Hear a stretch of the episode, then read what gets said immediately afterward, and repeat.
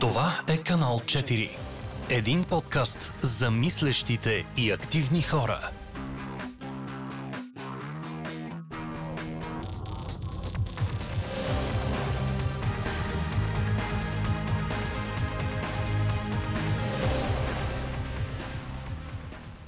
Здравейте хора, аз съм Юлиана от Канал 4 и днес ще говорим по случай 24 май, празника на българската писменост, както и на Кирил и Методий. С мен са моите приятели, моля представете се. Здравейте, аз съм Асен. Аз съм Али. И Ники. Днес специално внимание ще обърнем на кирилицата, на шльокавицата, на ивенти, които ще случат този ден и ще, дебатираме, ще гледаме да не се изпокараме и изпобием на тези теми. И първо бихме искали да започнем с събитията, които ще се случат на 24 май. И Асен да ни сподели за няколко такива. Като цяло аз търсих събития, но не намерих много. Намерих само няколко. Едното е на Free София Тур. Те по принцип провеждат обиколка на София, която е на английски език, но специално за 24 май тя ще бъде на български език. И мога да препоръчам да заведете децата си да научат повече за града. Като е важно нещо да влезете в Facebook групата и да се регистрирате, защото местата са ограничени. Друго нещо, което ще се състои на 24-ти е едно събитие, което се нарича Евродирективи и за тези от вас, които повече се кефят на това да разрешават някакви загадки, в София ще има нещо като търсене на съкровище и ще трябва да се посетят няколко места и София, за да решите някои загадки. Като отново трябва да посетите Facebook страницата, да се регистрирате за събитието. И има едно събитие библиотека на тротуара, за което, Юри, ти май знаеш повече. Да, ще се чете българска съвременна поезия с съвременни поети. Ще се направят някои игри за деца и най-готиното нещо ще има калиграфия. Ще ни учат на калиграфия и аз отивам. Добре, бихте ли искали да поговорим за това 24 май, как ние го възприемаме, дали като празник, дали като формално честване, дали като някакъв друг ден за, за ритуали, покланяния и някакви други такива неща на душата? Чисто прагматически погледнато, аз лично го възприемам като просто почивен ден. От гледна точка на това какъв празник е, личното им мнение е, че това е начин да честваме нещо, което обединява много хора. В случая славянската писменост, тя обединява много етноси, култури и нации. И мисля, че това е доста позитивно като традиция, но аз лично винаги гледам повече прагматичната страна, така че за мен по-важното е това, че просто почиваме на този ден. Аз го приемам просто като честване, защото празника е нещо лично, семейно, така възприемам празниците, докато да, честването вече е на едно съвсем различно ниво, в случая национално, има си, сега може би заради пандемията, не знам, но си има манифестации. И да, също след като завърших училище и вече участие в такъв тип манифестации, които в момента да, случват се, може би не са толкова грандиозни, колкото преди години. И вече като не участвам в подобни събития и да, просто един почивен ден. А беше ли така, че преди много ти хареше да участваш в манифестациите? Ами беше приятно, но отново не беше нещо чак толкова специално, може би защото караха ни да си слагаме униформите, да вървим под строй, всичко беше супер подредено, което на моя характер не се нравеше. Естетически изглеждаше красиво отстрани. По-скоро това ме радваше, че се събираха баби и дядовци отстрани, например, на центъра на Пловдив и те най-много се радваха. В смисъл за учениците беше за жалост леко досадно, поне от впечатления, които съм събрала от мои съученици и други деца, които също участваха от други училища. Обаче, да, бабите и дядовците много се радваха. Това си спомням. И седяха отстрани и бяха много ентусиазирани. Всъщност мен това най-много така ми пълнеше душата, ако трябва да съм честна. Не толкова дисциплината е, че може би е така имагинерната фигура на Тодор Живков се виждала там някъде накрая. Да. А за тебе сега? За лично за мен това е може би празник, който най-си заслужава да честваме, тъй като реално кирилицата и българската писменост е най-значимото културно наследство, което имаме като народ. И всъщност на този ден напомняме на хората, които са забрали, че и ние българите сме оставили нещо много значимо. Абсолютно. Аз също съм на това мнение и дори смятам, че това е празник, който един ден и дори скоро би трябвало да се случи, да стане наш национален празник.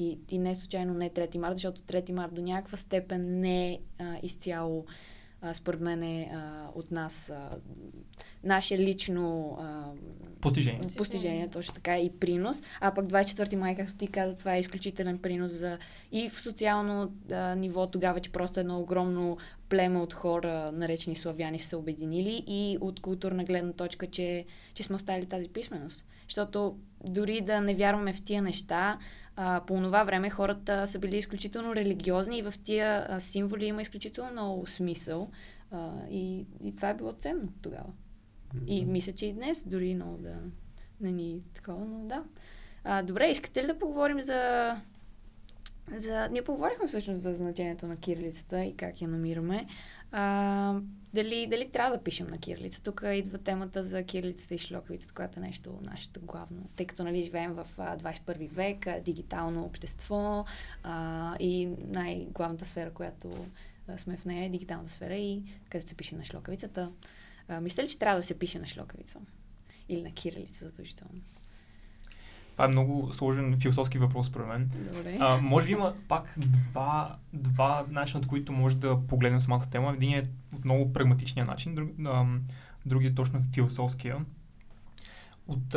От много чисто прагматична гледна точка, според мен има причини, поради които може да позволим на хората да пишат на шльокавица. Това звучи много така авторитарно, но смисъл, това е просто един начин езика да прогресира напред по някакъв начин. Тъй като много хора използват в днешни дни много англицизми, много английски думи.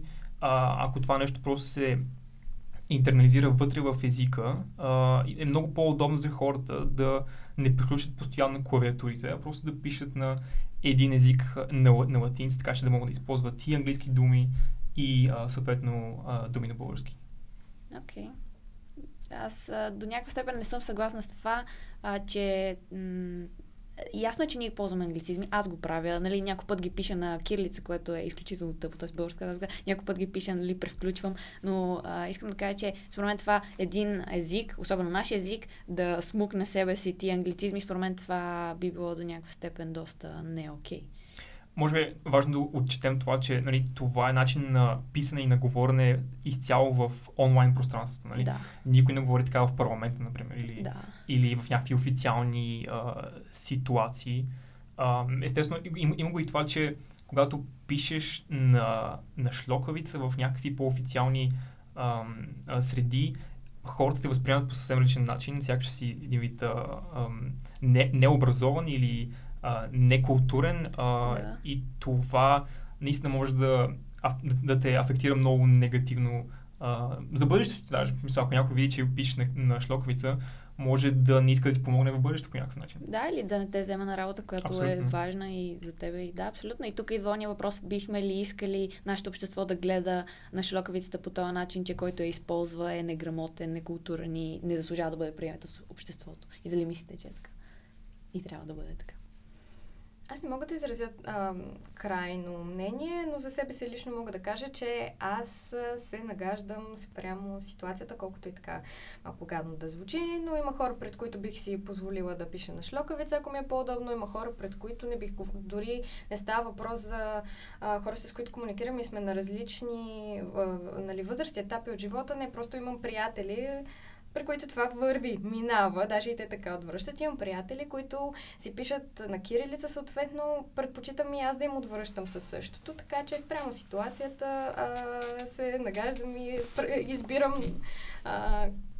как да пиша. Имах един много куриозен случай съвсем наскоро. Си пишехме с една приятелка, например, и просто имах на немски клавиатура и просто бях като хем шльокавица използвам, обаче беше фюнф, минутен и слизам. И това беше една невероятна комбинация, но да, зависи с кого си говоря. Според мен да пишеш на кирилица показва, че обръщаш внимание на деталите И като цяло показваш, че имаш култура. Да, изявяваш това, че... коректност. Да, ти си коректен, знаеш правилата на български език, добре, прилагаш ги и показваш отношение не само към себе си, а и към човека, който чете на това, което си написал. Добре. Показваш, тоест един вид, че разговорът с този човек има значение за теб и не е просто поредната драсканица. Като цяло, изобщо, според мен, това да пишем на шльокавица е до някъде просто да не уважаваме себе си като народ и да не уважаваме нашата история. И не случайно славянските езици са, така да се каже, са развили по този начин, че да използват кирилица, а не латиница. Не всички от тях, но тези, които не използват кирилица, може да се види, че яко бъркотия при писането им. Нали, визирам чешки, полски, просто е страшно нещо. Яко бъркотия в смисъл? Опитай се да прочетеш полски. Да, ма то за тях. Използват три букви за един звук. Да, за тях е... То може да работи. То всичко може да пишем с цифрички, нали, и пак да се разберем. Да. Обаче, просто самата кирилица е създадена, че да могат тези звуци, които са характерни за български език, да могат по-лесно да се напишат. Това е така. Аз напълно съм съгласен с последното нещо, което каза, но не и с първото. Според мен езика, може би някои хора придават прекалено голямо значение на езика, защото ти каза в началото, че ако пишеш на кирилица, това е един вид да изразиш уважение към човека, с когото разговаряш. Това според мен придава много голяма тежест върху езика, даже прекалено голяма. Аз не виждам, гледам на езика изцяло като средство, с което придавам информация. Не му придавам никаква морална принадлежност и някаква морална важност, както може би и някои други хора. Според мен език е просто някаква манифестация на културата на даден народ, на някаква група от хора, която с времето се развива малко по малко, инкрементално някои неща се махат или се добавят. Това го виждаме и днес, мисъл, просто езика, то е нещо живо, буквално като град пълен с хора, които имаш стара част, имаш нова част, имаш хора, които постоянно разрушават определени места и строят нови. Това е нещо, което продължава да се развива с времето и не мисля, че трябва да му придаваме някакви граници или някакви такива, или някаква морална тежест, която да форсира хората в това как да пишат, как да изразяват себе си и мислите си. Добре, т.е. за теб е по-важно как ще предадем някакво съобщение до другия. Да, не толкова формата. Точно. За мен най-важното е да придам това, което аз искам, т.е. това, което аз мисля, най-бързо. В случая, ако използвам много английски думи, е окей за мен да пиша на шльокавица и да не трябва да приключвам постоянно клавиатурата, за да използвам тези английски думи. За пример ти давам работните отношения. На работа съм заобиколен от хора, които са в пъти помни от мен и те пишат на шльокавица. Не поради факта, че не проявяват уважение към мен или защото ме мислят за по-ниш или нещо такова, просто защото това е най-бързи начин да предадат това, което те искат да бъде свършено. Да, може би зависи какво искаш да предадеш, защото е важно да го предадеш бързо, но е важно и да го предадеш качествено и съответно зависи на кого го предаваш цялото това нещо. Затова говорих за това нагаждане. Да, според мен тук просто го има това, което ти спомена в началото, че ги гледаш нещата през прагматичната гледна точка и не вкарваш някаква символичност на буквите, някаква дори толкова символичност. Може би дори лично ти не се идентифицираш толкова, ако някой те пита какъв си, ти няма на първо време да кажеш българин, защото се пише на кирилица, нали?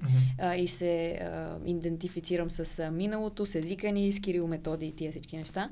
И аз лично не смятам, че човек, когато ползва шльокавицата, не уважава себе си, макар че имам изключителен, дори не е сантимент, т.е. не е сантименталничен, но мисля, че може да се нарече сантимент към кирилицата, изключително я харесвам като букви, затова ми харесва и калиграфията и тези неща.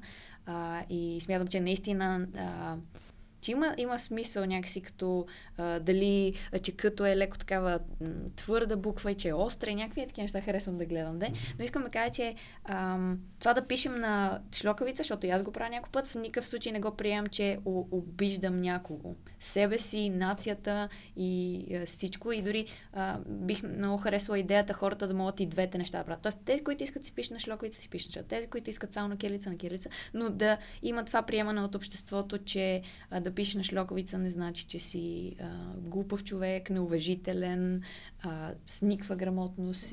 Защото има как да пишеш на шльокавица и да пишеш с пълен кратък член. Има как. И да пишеш запетая и каквото искаш, нали, от пунктуация и правопис. Да. Макар, че тук аз да се... Да, това, което си и говорихме преди, това поне за мен е важно, наистина, да не свикнеш и толкова много вече да пишеш на шльокавица, защото, нали, има някакви звуци, които няма как да ги предадеш, използвайки другата азбука. И тогава да не почнеш така да си пишеш и в ежедневието, когато почнеш да си пишеш, да кажем, ръкописно, или да си пишеш на кирилица и изведнъж да стане А в някои думи, защото вече до толкова си свикнал така да го пишеш, че то просто ти изчезва. Не като да не го знаеш, не като да не е някъде си там, да не съседиш, обаче машинално просто си свикнал вече по този начин и да, може би тази граница като се прекрачи, мен тогава почва вече да ме дразни. Когато и на кирилица се започне да се използва това, което ти би използвал, ако пишеш на шльокавица. Да, но според мен тук тогава идва личния момент да си наложиш на себе си или просто да си кажеш, аз сега пиша на кирилица, ще пиша както трябва. Няма да пиша там, къде трябва да има ще да пишеш и тъй, защото това, нали, бихме казали, че е малумно до някаква степен. Добре, всъщност за този аргумент, че шльокавицата е по-прагматична, нали, по-практична, всъщност тя, ако има такъв аргумент, това е, може би, аргумент свързан с възникването на шльокавицата в България. И това е, че когато навлизат мобилните телефони, те в началото не са имали кирилица и има възможност да пишеш само на латиница. Саша, така ли е? Така е. Така. Да.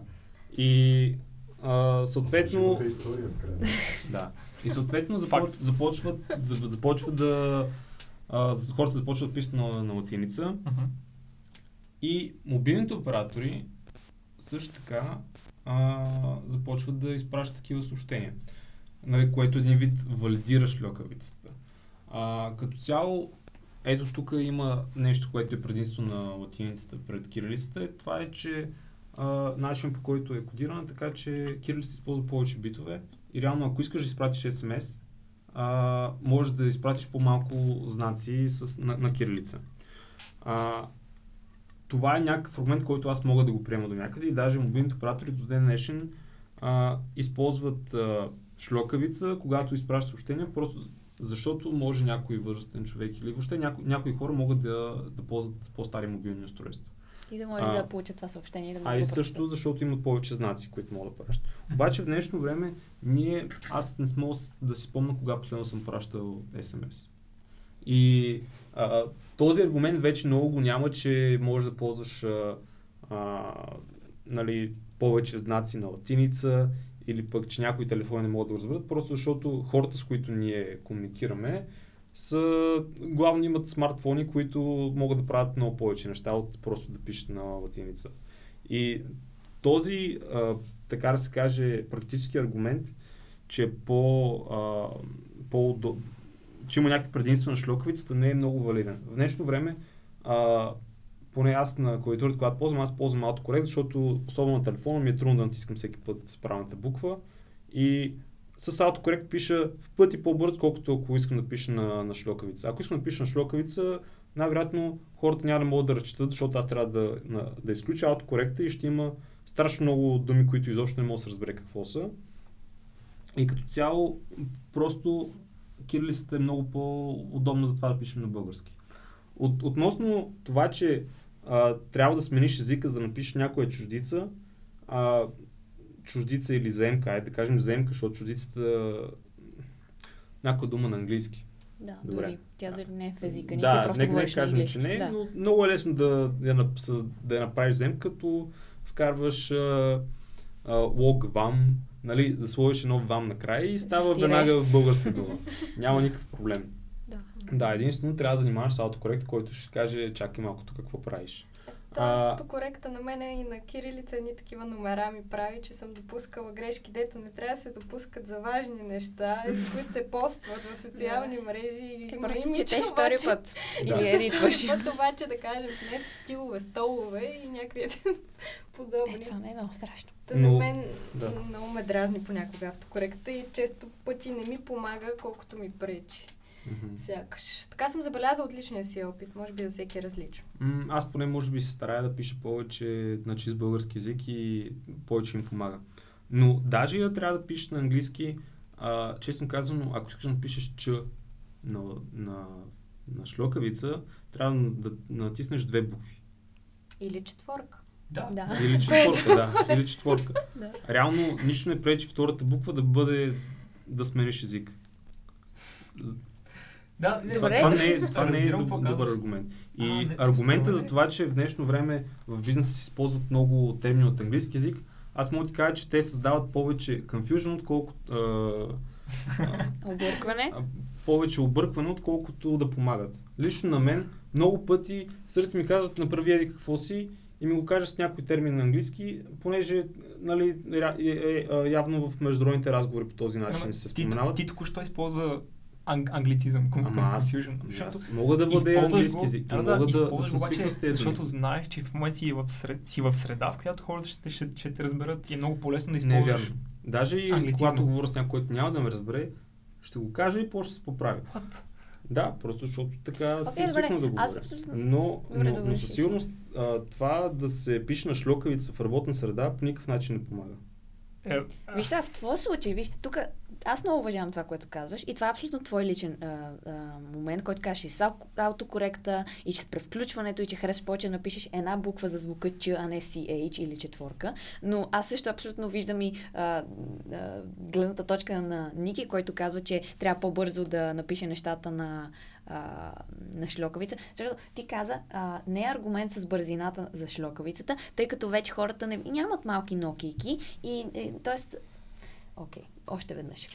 Той го говори в дигитална сфера на това да пише в интернет. Ти го говориш за уния телефончета, които хората вече нямат тия телефончета и така или иначе не се пишат SMS-и, а се пише просто чат. И това дето каза, че вече не е адекватно този аргумент, че е по-лесна шлокавицата да се разбере и да достигне до повече мобилни устройства. Разбираме какво си казвам? Да. Добре, окей.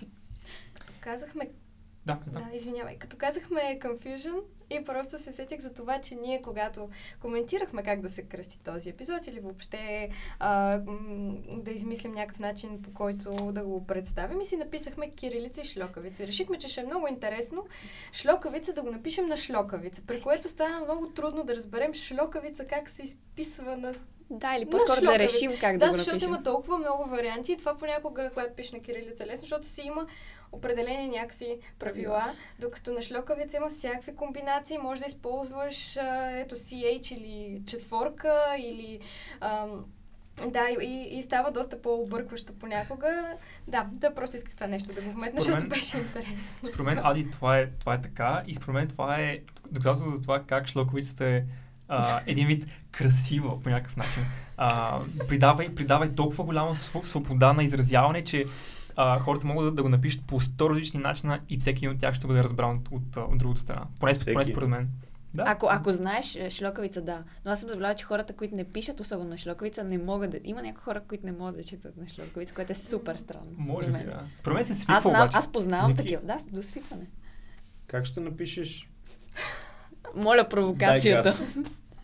Няма значение. Аз ще го напиша с А, ако пише другата дума, ще напиша Ю за Ъ.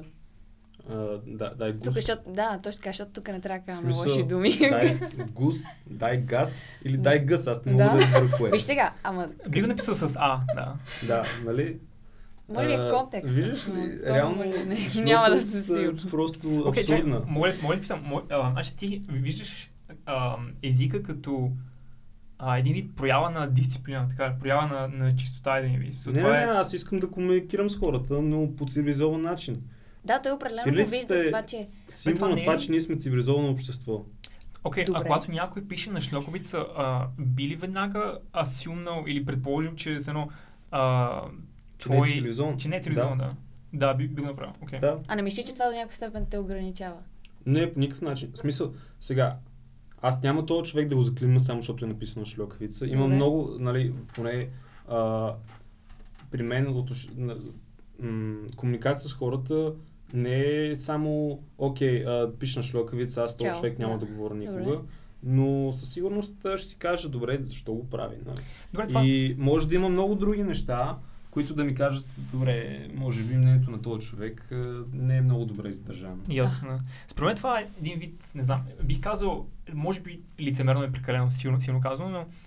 Не, лицемерно е страхотно. Не, по някакъв вид шовинизъм или прекалена чистота към езика. Просто е налагане на едно нещо. Да, един вид гейткипинг, една красива българска дума, гейткипинг. Просто не позволяваш на определени хора да си изразяват мненията или идеите само на база на нещо, което е съвсем различно от това каква е идеята, в случая езика. И, нали, ти използваш език по много агресивен начин, бих казал. Едно, ако този човек не говори по същия начин, по който и аз, един вид, неговото не е спира да въжи. И както Юли каза, нали, това е един вид да се ограничиш сам себе си, което аз не възприемам.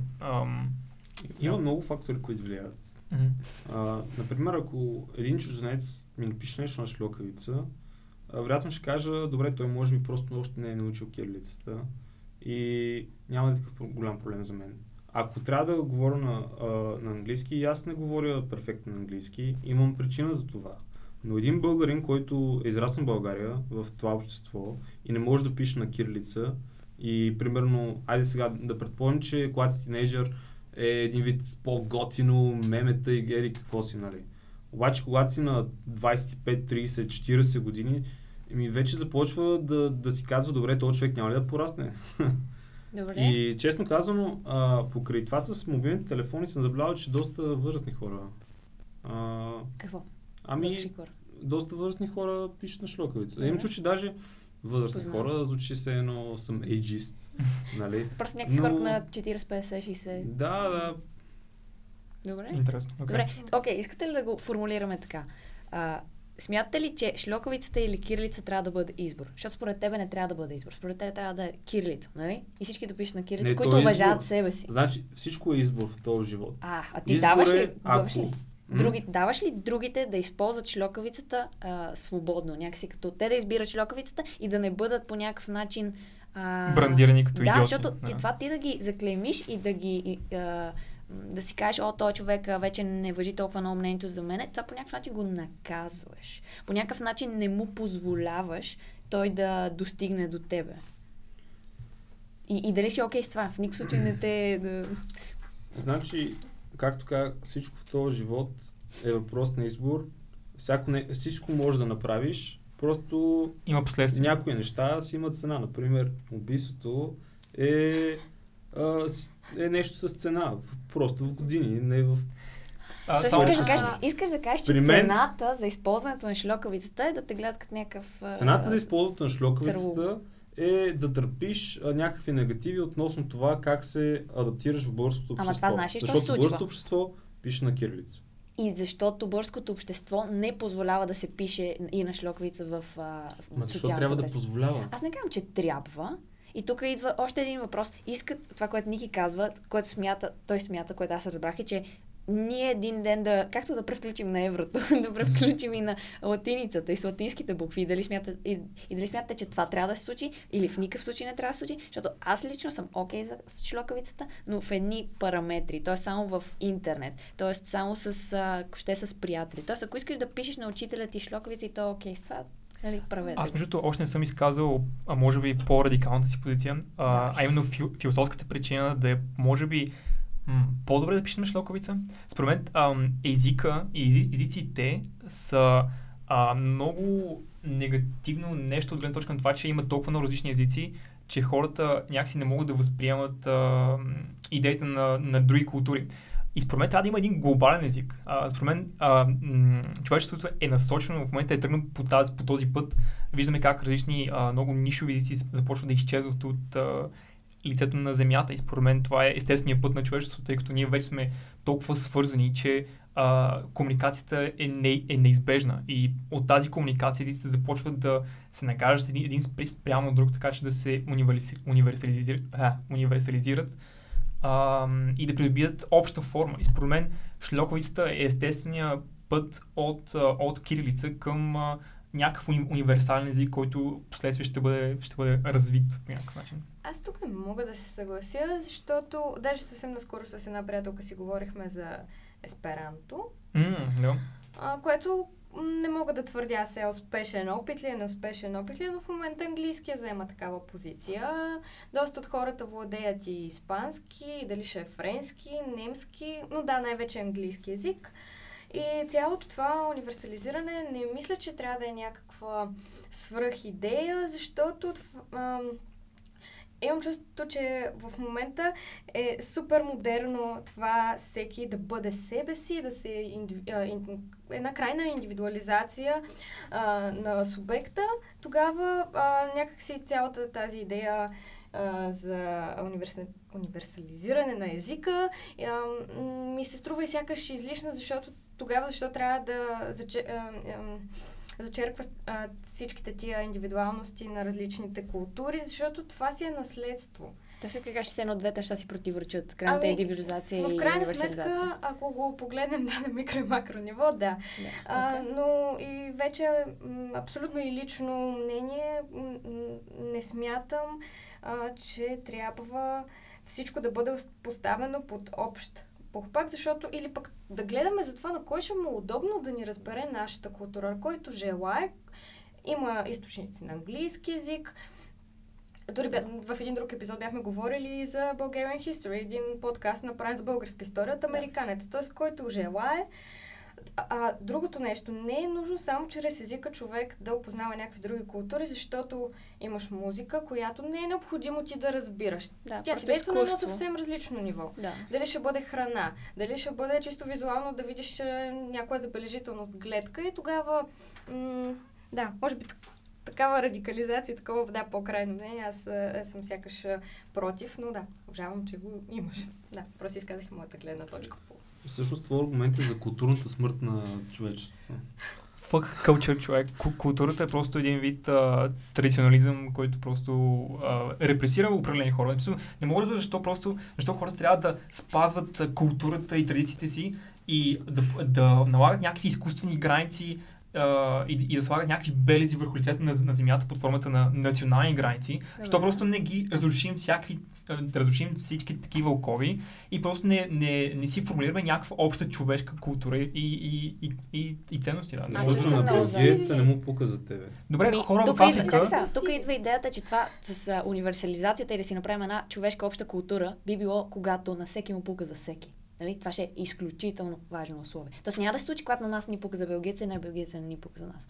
И бих искала нещо още да кажа важно с това, че ти смяташ, че трябва да тръгнем към шльокавицата, защото в момента става една универсализация и нали, английски език е език, който повечето хора го знаят и че почваме да правим една обща култура и вече нали, почва да говорим на английски, а не толкова на езиците си. Тук е едно важно нещо, че не формираме в момента, според мен, една универсална култура на човечеството, а по-скоро се налага западният свят, естествено. Точно, да. Което аз много не харесвам, защото тя е доста по-ограничена от източната. И тоест, дори да не влизам в специфики, просто идеята е, че в момента се налага една върху друга, а не се остава всяка и да се формира нова, която да е на ниво хуманизация. Не може. Ние сме в момента в много ранни етапи на формирането на този глобален език, поне според моето виждане.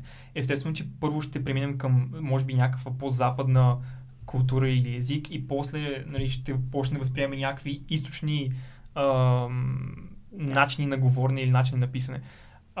Естествено, но много според мен това е много важно да го уточним. Езика не е изразяване на култура, според мен. Езика е просто средство за предаване на информация. Okay. А в момента, в който го започнем да го възприемем по този начин, е момент, в който ще започнем да разбираме, че може би е по-лесно да приемем някакъв по-елементарен език, който да бъде по-глобален, така че да виждаме какви са проблемите на хората на много големи разстояния от нас. В момента, в който видим какви са техните проблеми, може да видим какви са нашите проблеми, може да предприемем общи мерки за разрешаването на тези проблеми. Но това сме отделени и да разрешаваме проблемите си на някакво много микрониво, което просто залепва някакви етикети. Не етикети, залепва някакви такива лепенки. Мисля, не решава проблема, просто го удължава във времето. Да, го поддържа. Да. Ако имаме общи ресурси, които да се борим срещу тези проблеми, включително и езика, според мен тези проблеми ще бъдат решени много по-бързо. Да. Не знам, обаче сега като каза за това, че не сякаш повлиян самия език, да кажем от... Или по-скоро, че не бива да бъде повлиян от култура или да бъде асоцииран с някакви такива неща. Ми се щеше да поговорим за Под игото, една провокация сме да твърде на Жене 45, на шльокавица. И за мен езика пък си носи тия ценности, някакви културни белези и така нататък, защото, например, ако аз това нещо като го видяхме, беше някакво много странно, неприятно дори, наистина да видя как изглежда на шльокавица и въобще под игото написано на шльокавица. Не знам, изглежда ми крайно абсурдно, не можех да го възприема, някакво супер странно ми беше. В същото време, сега това като го каза Ники на тия неща, които изложи като аргументи, някакси се замислих, езика си носи някаква култура, защото, да кажем, турцизми. Български език има супер много. Това е повлияно от историята. И веднага се сеща за ориенталското. И така нататък. И той наистина се развива, този език. Вече не говорим както са говорили преди дори 50 години. Да, дори преди 50 години, защото има едни и други реформи, за които евентуално, ако не стигне времето и ще говорим. Обаче, за мен си е изкуство, защото виждаш отпечатъците на историята върху езика, на бита и културата, дори бих казала. Може би заради това и ония превод пък на Под игото е едно друго странно деяние върху тази книга. Според мен. Кога ще се е превели на английски език? Не, тя беше преведена 6 000, мисля, че бяха думите, които бяха заменени, защото видиш ли ти, децата не може ли да разберат какво е чимшир, което за мен е абсурдно, чимшир да бъде обяснено какво е. Преведено на български. Okay. Защото вместо както е под линията, например, или ученическите издания, си имат Под игото написано в оригинал, след това си имаш номерче на дадената дума, защото и чужда, и си я виждаш. Изключително важно е да пише чимшир.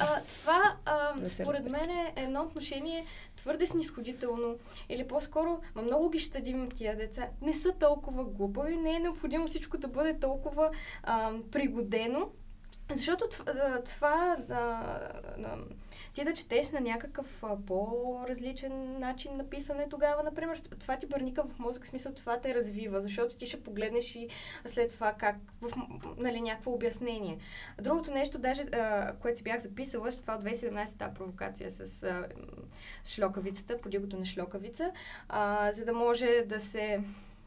Айде, аз в духа на 21 век raising awareness относно това, че наистина българчетата за жалост сме на много ниски класации, да не кажа, реално сме на последно място в Европейския съюз по функционална грамотност. 47% според едно проучване на Pisa са... В смисъл, децата... И говорим за деца, всъщност вече е юноши на 15 години, не могат, не са достигнали минимално ниво на грамотност по четене. И това, което като цяло исках да кажа, е, че точно Под игото на шльокавица беше включено в учебната програма. От МОН това е одобрено като избираем. Текст, който е сложен, мисля, че беше там като допълнителни задачки, има едни такива допълнителни полета. И за мен пък това е супер странно. Защо трябва да... Не знам за вашето мнение, обаче защо това нещо трябва да бъде включено и да се направи съпоставка между Под игото в оригинал или вече Под игото, не помня след това превод 6000 думи заменени с 1000 обяснения, защото съндък е много сложно и трябва да се обясни, че това е нещо си от палисандрово дърво, защото детето ще знае какво е палисандрово дърво.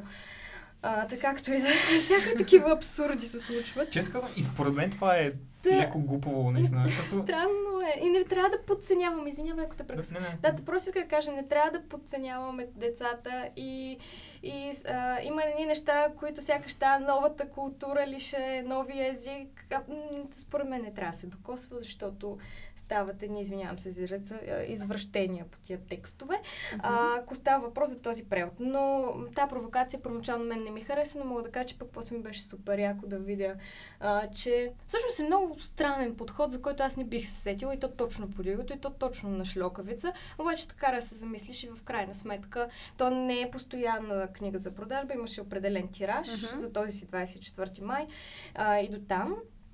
Да, първоначално бях супер скептична, обаче пък после се изкефих на цялата тая инициатива и ми се стори много свежо и яко. Да, защото всъщност си така пластват ти една книга, която е важна книга, и те питат, искаш ли да бъде така, и ти си кажеш, о, не, определено не искам, и е готино след това. Това да го четеш. Да. Това ти е много конфузно, гадно, поне на мене лично, да не знам, много странно ми изглеждаше. Въобще не вървях ти латиници там. Да, мисля, и според мен това е един вид, не знам, може би някакъв маркетингов трик, просто да наистина изглежда като атака върху културата, нали? Това да напишеш под игото на шльокавица, нали? Под игото е роман и литературна творба, която трябва да бъде консумирана в оригиналния си начин. Не, може би, чак толкова заради езика, а просто защото... Тя е фолклора. Тоест, това да знаеш чемшир, че се пише чемшир, да научиш какво е чемшир, научаваш за живота на тия хора. Абсолютно, да. Което според мен е много важно. И затова тук според мен мисля, че Мисля, че има култура в езика. Защото ти като погледнеш всички балкански езици, като дори баница, всички тия ца, всички тия много често леко, все едно селски звучат тия думи, веднага се сеща, че това просто са били едни хора, които са земеделци в потурите им. И научаваш как хората са живяли, и според мен това има важност не само да си знаем предците и тия работи, а просто за да знаеш културата, която е била тогава, икономиката, някакви такива неща да почнеш да мислиш в миналото, за да си правиш някакви готини връзки в днешно време. И дори да знаеш откъде се тръгне някакви неща. Да. Това да одобряваме шльокавицата не означава да се връщаме в миналото и да разрушаваме някакви спомени, които сме изградили, в случая едни от може би, великите спомени под игото, и да го превръщаме в някакво франкенщайново чудовище, което всъщност, мисля, да не показва като това, което ти хаваш, нали? Това, което едно време се случило по оригиналния му начин. Това според мен е важно хората да го изпитат под оригиналната му форма на кирилица. Да. Никакви спомени. Той искаше да каже като монументалните паметници на културата. Под спомени. Добре, нека това го приемем. Реално, добре, когато започнем да използваме главно шльокавица, да кажем, че дойде такъв момент, защото ти нали си за един вид универсализация на езиците. Така, идва шльокавица и ти казваш, че не искаш под игото да бъде на шльокавица. Не, аз не искам шльокавица да е оригиналния език. Да загубиме обзето историята си. Не, той иска от сега нататък, т.е. например, приема се и тук шльокавицата и от сега нататък се почва да се пише на шльокавица, и това само показва как ние в днешно време нямаме никаква свързаност на нашата култура с нещо леко по...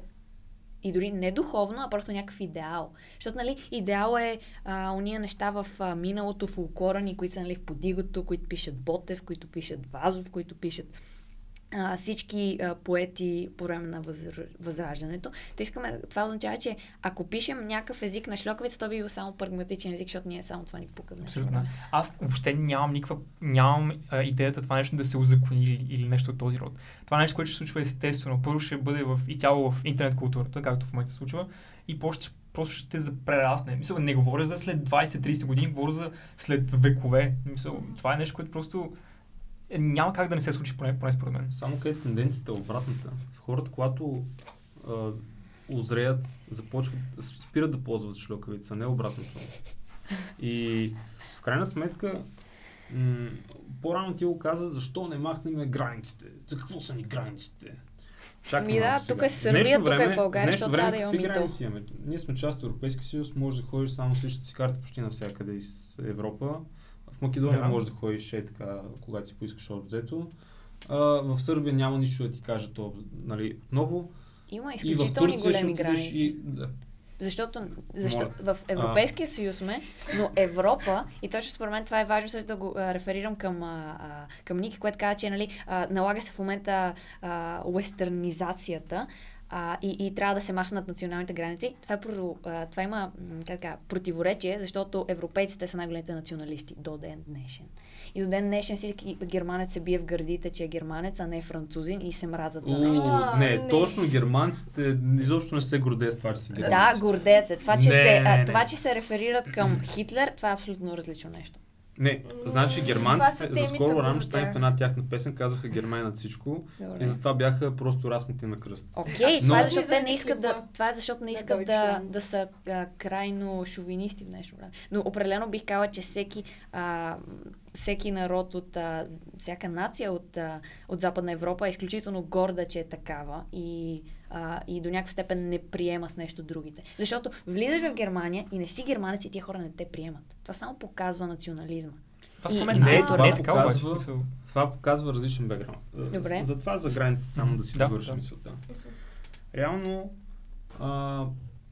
ти си от Пловдив, нали така? От Пловдив си. Да.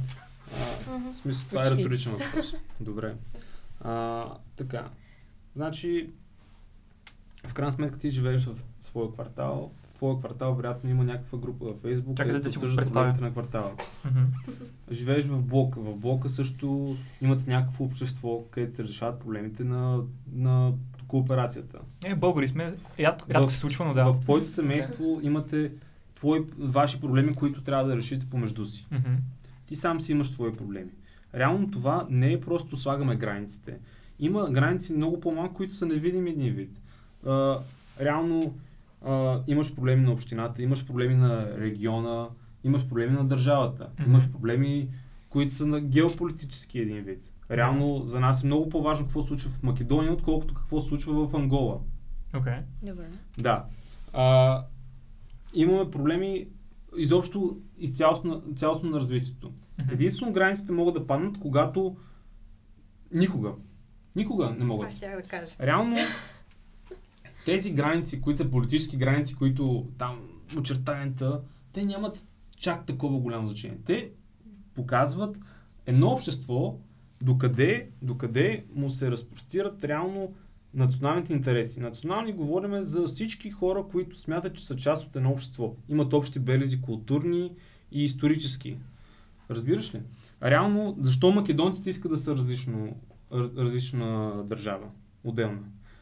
Може би поради исторически причини. Сега няма да казвам къде и какво е имало геноцид, но имало геноцид срещу македонци от страна на българи. Преди доста време. След това те са... Първа световна война. И реално междусъюзни. Факт чек, така ли? Така е. Не. И всъщност Георги Димитров... Така е, срещу сърби и македонци. Огромен геноцид. България не е случайно Ньойския договор не е случайно създаден. Нали? Така. Тук получаваме едно доста... това е да. Явно. Ти българин ли си? Не, и думата геноцид трябва да си я представиш в пълнота. След което да се опиташ да разбереш какво значи да биеш едно цяло население. Добре. Да. Но е имало едно друго нещо, че Георги Димитров е хванал хората, които са живели в Банско и въобще около Пирин. Хванал им паспортите, задраскал е българин, написал е македонец и е казал вече това е една нова нация. Натоварили са ги на едни вагони и са им казали отивате и там и вече сте македонци и мразите българите, защото те не ви освободиха. Това е главният аргумент, като всъщност след освобождението много хора българи са се старали. Те си дали живота, душата, съществото, личността, за да се преборят с това, да могат да освободят тия хора. Да, може би това не е било изцяло решение на Димитров, а просто му е било спуснато партията. Да, било решение на Сталин, ясно. Може би, да, или и на Тито, ако не се и на Сталин, ако не се лъжа. Но не знам защо въобще говорим на тази тема. Кажи това, когато почна с неговия град, квартал и... Идеята е, че всъщност твоите проблеми са различни от тези на човек, който е в Белгия. Така е, добре. Реално... Чакай, много важно. Има проблеми на микрониво и на макрониво. Има проблеми, които се решават в локална среда и глобално. Как ще може да се справим с глобалното затопляне? Мисля, виж колко договори се сключват между различни велики сили, само за да могат да си направят някакви правила, които да следват и пак не успяват по някакъв начин. А това е изцяло резултат от точно този национализъм, който определени държави проявяват и нали, това е резултат от икономически причини. И в момента, който започнем да се универсализираме като човешка раса, е точно момент, в който ще започнем да разпознаваме общите ни проблеми и ще започнем да ги разрешаваме. И езика е просто един от тези начини, по които може да се стандартизираме като хора. Само да вметна нещо, което ми хрумна, когато почна да говориш за този блок и така нататък апартаменти. Значи, едно от основните неща на първата до лекарска помощ е това ти първо да спасиш себе си, съответно ти да си в безопасност и след това да спасяваш останалите. Според мен това може да се приложи вече, когато говорим за всички ти универсализации, глобални проблеми и така нататък. Ако ти вътрешно не си оправиш бъркотиите, няма как да си полезен за общото цяло. Затова и намирам за крайно утопично и невъзможно това всички да бъдем крайно солидарни към абсолютно всички 7 милиарда няма как това нещо да се случи, затова малко по малко, стъпка по стъпка и аз не намирам и нищо лошо в това да има и някакви граници, защото ако всичко се умешим, то ще стане ще се загубят уния идентичности, което за мен си е загуба, ама тежка, защото това прави света красив, прави го цветен. Не говоря всичките негативи, дали ще бъдат войни, омраза между хората, на някакви, дали ще бъде на расово ниво и така нататък. Но относно вече, когато се загледаме в естетичната част, като култура и подобни неща, крайната универсализация за мен е не. Обаче, она промяна в мисленето, като аз се възприемам като, примерно, белгиец, обаче това не ми пречи и съответно мога да си се идентифицирам, но това не ми пречи някой друг да се идентифицира, не ми пречи това някой друг да е различен и да го приема. Mm-hmm. И за мен това е най-основното, което може би... Другите вече крайни неща не съм фен, защото...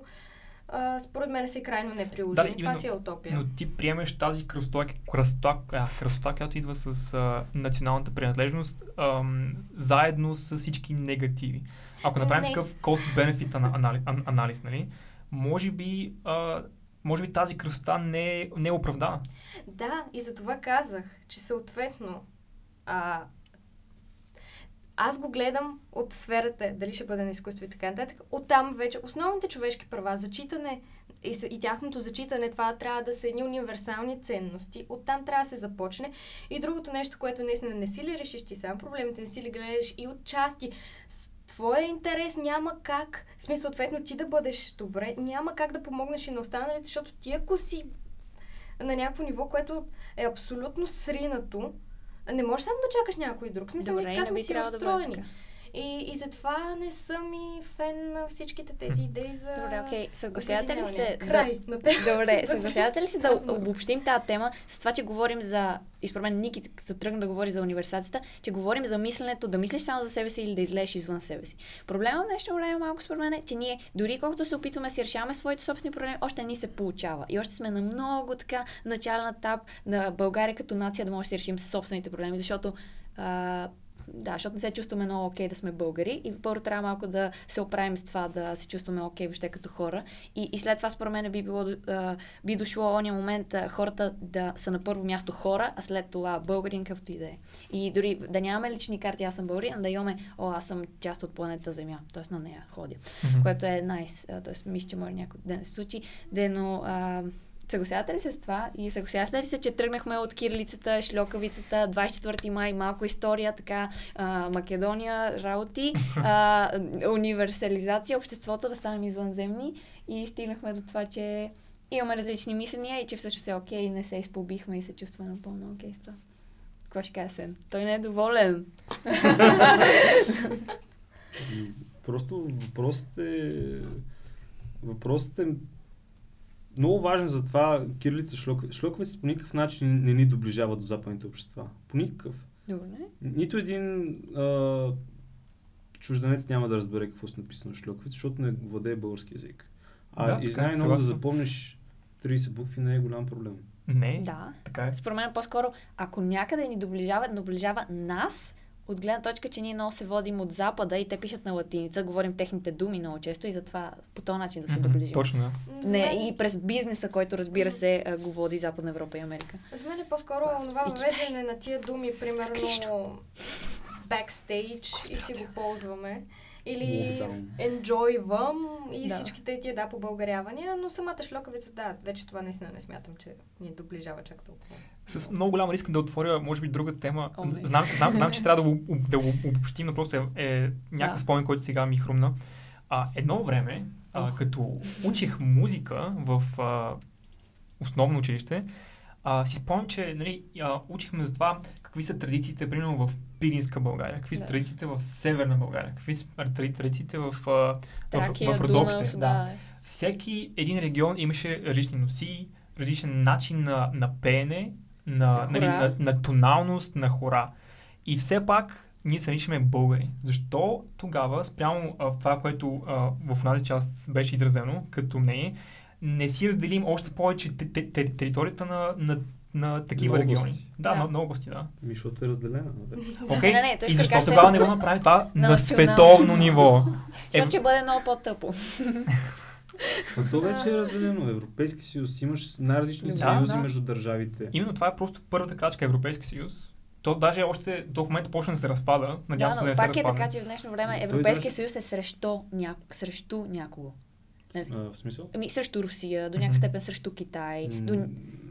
Окей, добре, няма влизам в политика. Просто искам да кажа, че според мен Ники говори за това един ден да нямаме нужда от съюзи, а да бъдем просто едно. И ясно, че сме си решили сме си решили проблемите на ниво българин и че пак ще се чувстваме българи, белгийци, германци и всичките, но ще бъдем обединени около това, че сме хора и много важно, човек няма да иска да инвейдва другите. Човек, българина няма да иска да напада сърбина, защото е сърбин и никой няма да иска да напада друг. Тоест, това би се случило само тогава. Тоест, супер много да уважаваме себе си, на което още не сме стигнали тук, което е файн.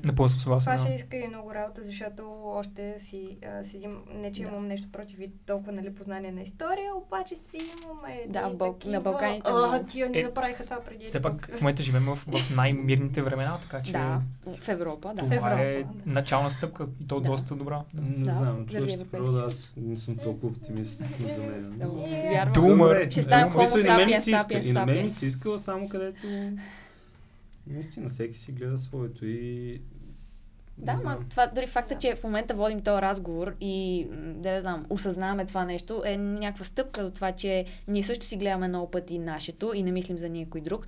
Също, според мен, доста пъти мислим за някой друг, вече като сме си решили нашите проблеми. Та искам да кажа, че вече хората почват да мислят и това е едно продължение напред. И заради това сме в Канал 4, да сме активни граждани и хора. Нали? Да. Аз съм съгласен покрай интернет и цялостния глобализационен процес, хората в днешно време са много по-солидарни и толерантни към различното и обзето с образованието хората започват да осъзнават, че те не са центъра на света. Нещо, което ако нямаш допир с един грък или с един сърбин, ще си кажеш, те там са различни, те са други хора, и те са ни наши врагове, нещо този род. Да, няма смисъл от това, т.е. много по-трудно, много по-най-се, като да живеем. Да. Добре, много ви благодаря, хора. И беше супер.